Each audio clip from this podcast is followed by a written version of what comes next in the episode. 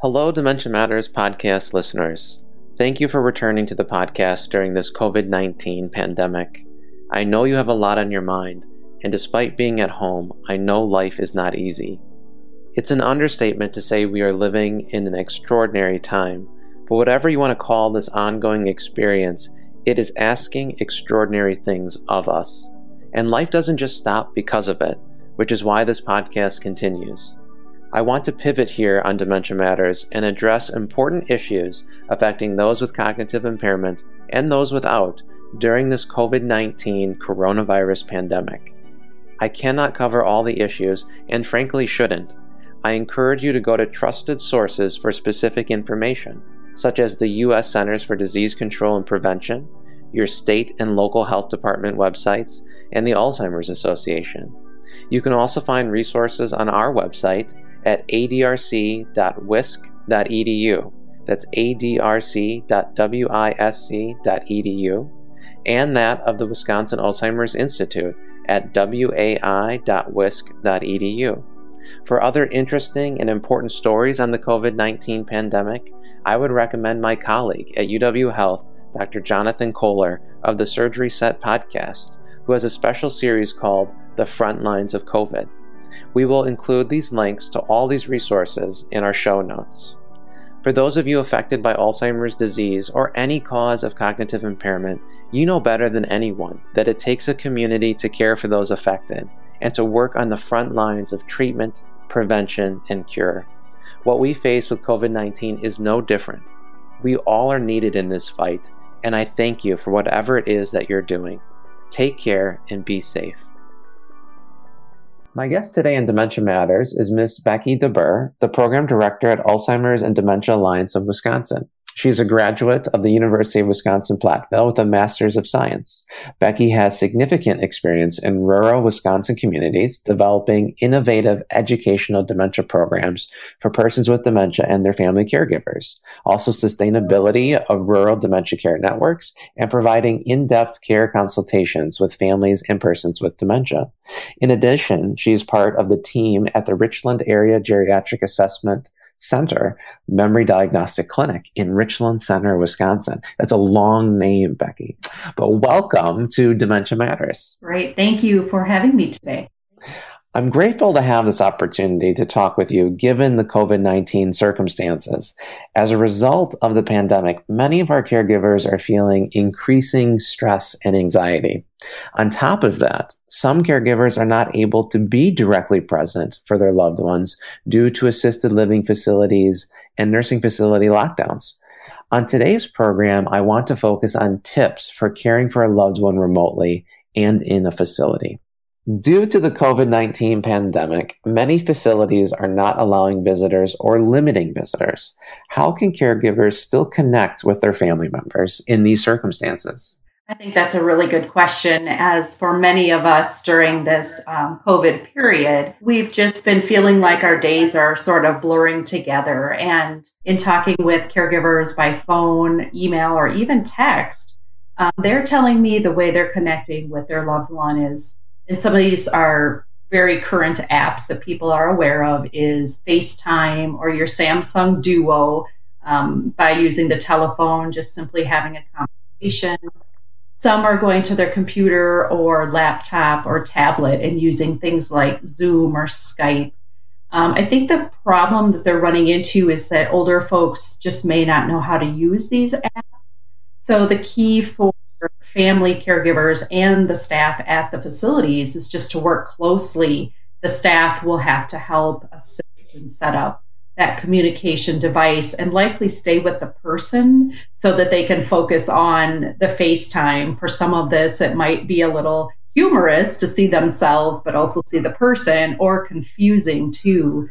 Um, and of course, some staff are going to be more savvy with their technology than others. And so I would just recommend that if you have this request, that a lot of people are requesting to do this, and it is taking staff time um, to do it, and just be patient. The other things that are happening out in the rural communities is just really fun things, and I think we've seen these on Facebook or different Instagram where people are going to the windows of the long term care facilities and they've got goats or dogs or horses, or maybe they're holding up a happy birthday sign because, you know, there's a lot of um, just being content and looking out the window and watching the bird feeders or the traffic go by that, you know, please people. And that's okay to have quieter moments in time like that when you're um, in a long term care setting. But how fun has it been to just see the local FFA chapter here took their goats and they shared pictures over the school Facebook page. And I thought that was wonderful that they thought to do that. And that intergenerational back and forth is so nice to see too. So, again, it's kind of trial and error for the person because you're not able to talk to them. Um, some facilities will offer that the windows can be open, some guidelines that they can't be open. So it's just kind of a give and take. I would say if you're going to go this route, try not to have too high of expectations because it's just hard to know um, visually how people are going to you know take in that information. So other ways, of course, is sending mail and what a time it is to just sit down and write a letter send a card. People want to send gifts. Um, I think it would be nice to talk with the person after they get a package in the mail and just reminisce about, hey, what were the contents of the package and and uh, talk about that with the person to feel a little bit more connection. I think that since we're social distancing, we don't have to be emotionally distancing. So keep that in mind. Um, and I think, too, for family caregivers on the outside, it's kind of being aware not to set that expectation that can't be easily kept um, by you. So sometimes when those expectations are there from the person with dementia, they um, maybe you remember something about a package, or I'm supposed to remember something, and though they're not quite able to grasp that idea, or maybe the time frame that it would arrive, or maybe you weren't able to send it out as quickly as you thought you would, and so there's a lag of, of time there. Um, so the COVID restrictions too. Um, do we have enough staff on hand at the facilities to handle maybe the volume um, of packages or cards or letters that are coming in. I don't have a good sense of that, but I think that the first priority is the patient care. Um, and so I think that they're doing the best that they can.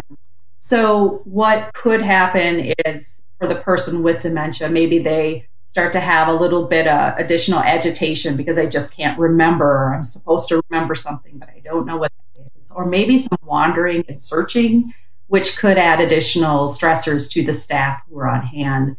Um, another thing I think to think about too is just that idea of cross contamination. So while we're not wanting to spread this virus, um, when things are coming into the facility, what does the facility reasonably have to do to keep their staff and the, the people who live there safe? So it's another time constraint, maybe that we haven't really been thinking about. So I think it's too a thing to consider is just it's a, so many additional layers right now. We're trying to keep ourselves ha- are healthy and our staff healthy and all of the things that go along. It's just the, the COVID 19 adds a layer of complexity to s- things that seem like simple actions, like I'm just going to send this package. um, but I think maybe as a care giver or a family member taking a step back just right now and saying, is this um, something that's really going to help the person in the facility? Or am I doing it just to make myself feel better?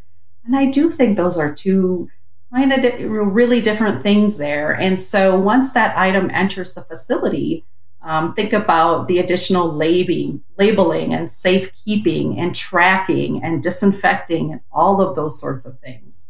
So, under normal conditions, I think that this wouldn't be a concern and we wouldn't even probably talk about it today.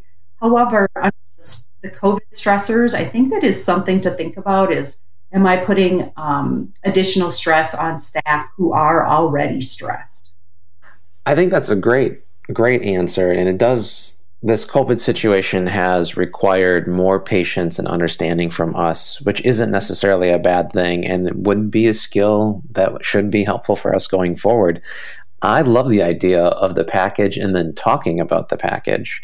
Um, because who doesn't love getting a care package in the mail? And then it is something that is cognitively stimulating for the person that we're sending it to to talk about it. But then at the same time having these reasonable expectations and being adaptable if they don't remember it that's okay. You know that's something that we need to to be okay with. Um, but the other thing that i took away becky was that you know having people help set up devices or apps uh, it really is a key step. And then something I hadn't considered was asking care providers or staff to stay present during the conversation in case of issues. I can imagine someone wanting to be respectful of privacy and so handing an iPad off to someone and then walking away, but maybe um, if time allows, having that person actually be there uh, in case there is an issue. But that leads to my next question, which is what kinds of things can family members reasonably ask of the care staff at these facilities, knowing that they are incredibly busy and that there are other people uh, that need their attention as well? Right. I think the first thing that comes to my mind is that all care facilities in the state of Wisconsin are licensed and are following specific rules and regulations. And so, as a family, it's being aware um, that those rules still apply even during the COVID period. So you can always go and check out those regulations at uh, dhs.wisconsin.gov. And also, each facility has adopted those COVID 19 recommended guidelines. So, if you're not sure, maybe it's doing a little bit of research before jumping in and wanting to uh, do something new or different. Um, in March, I would say we all felt like what's happening next and morning to afternoon there were major changes i think things have settled down a little bit more and we're in more of a routine than we were say a month ago but still there's those things like confidentiality and HIPAA constraints to consider as well.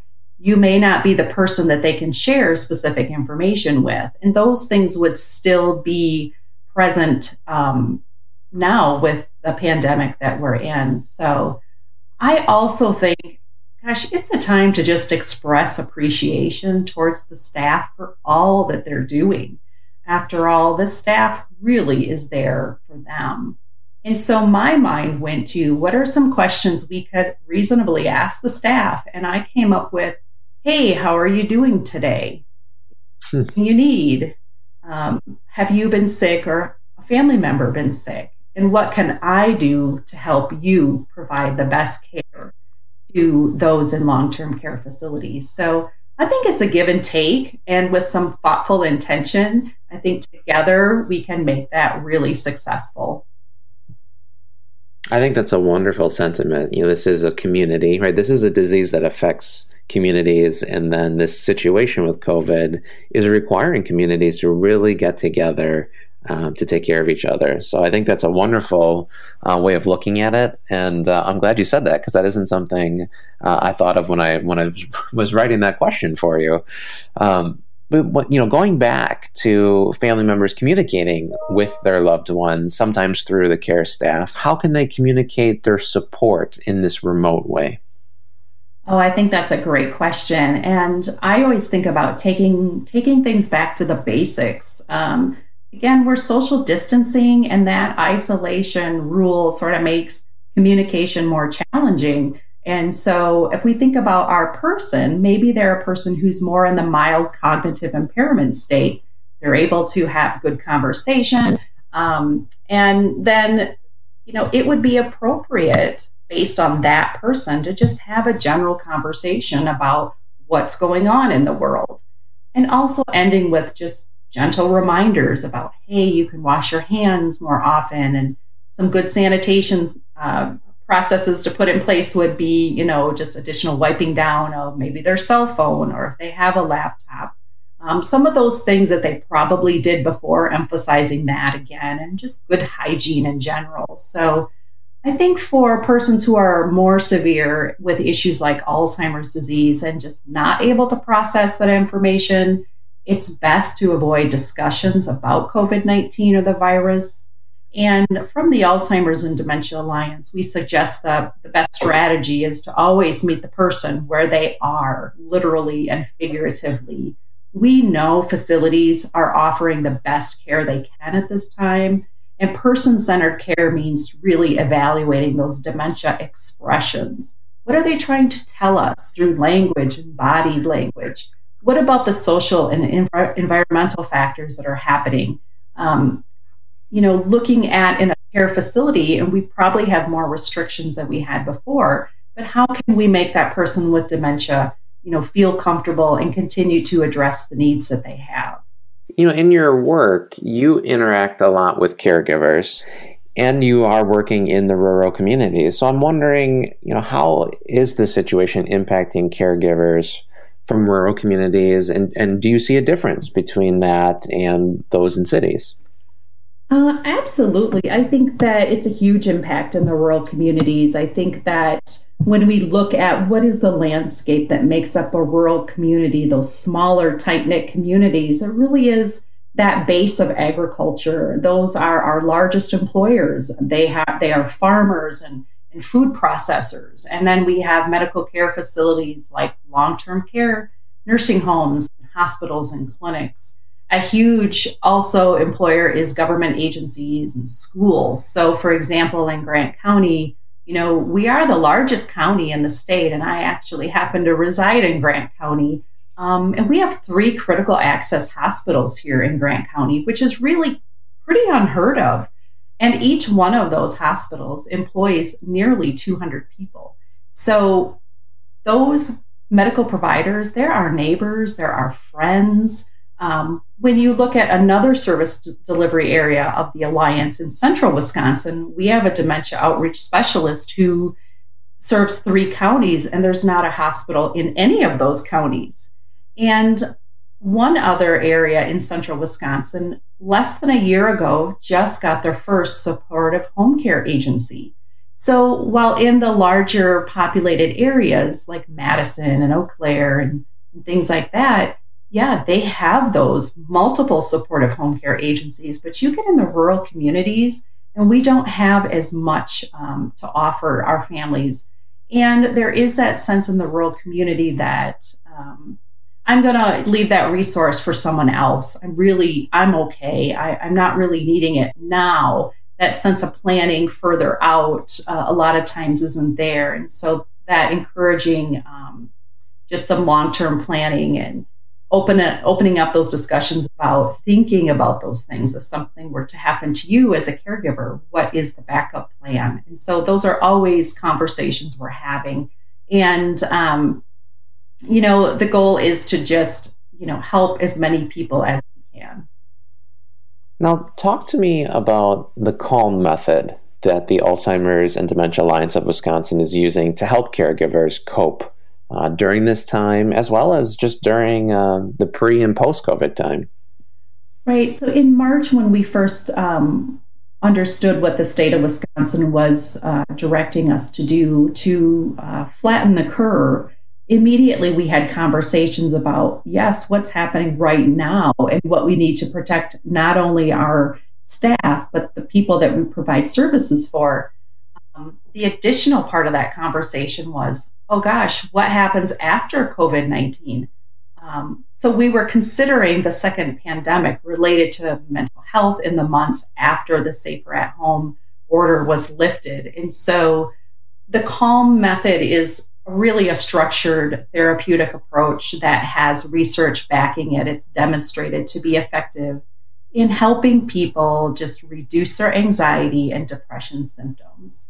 So, all Alzheimer's Alliance dementia outreach staff are currently receiving these trainings under the guidance of a board certified psychiatrist, Dr. Reinhold. And right now, they've completed two of those three trainings.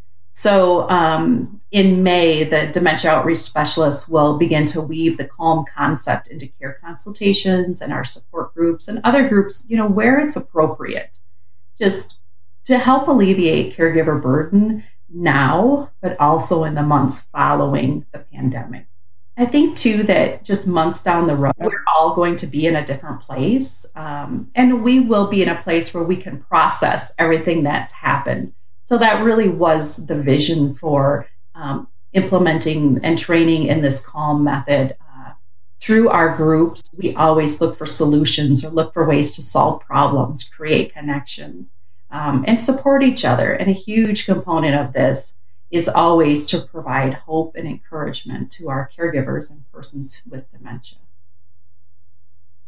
Well, I'm glad you're working on it because it really is something that has to be addressed not only presently during the pandemic, but also the consequences of the pandemic and when we're past this.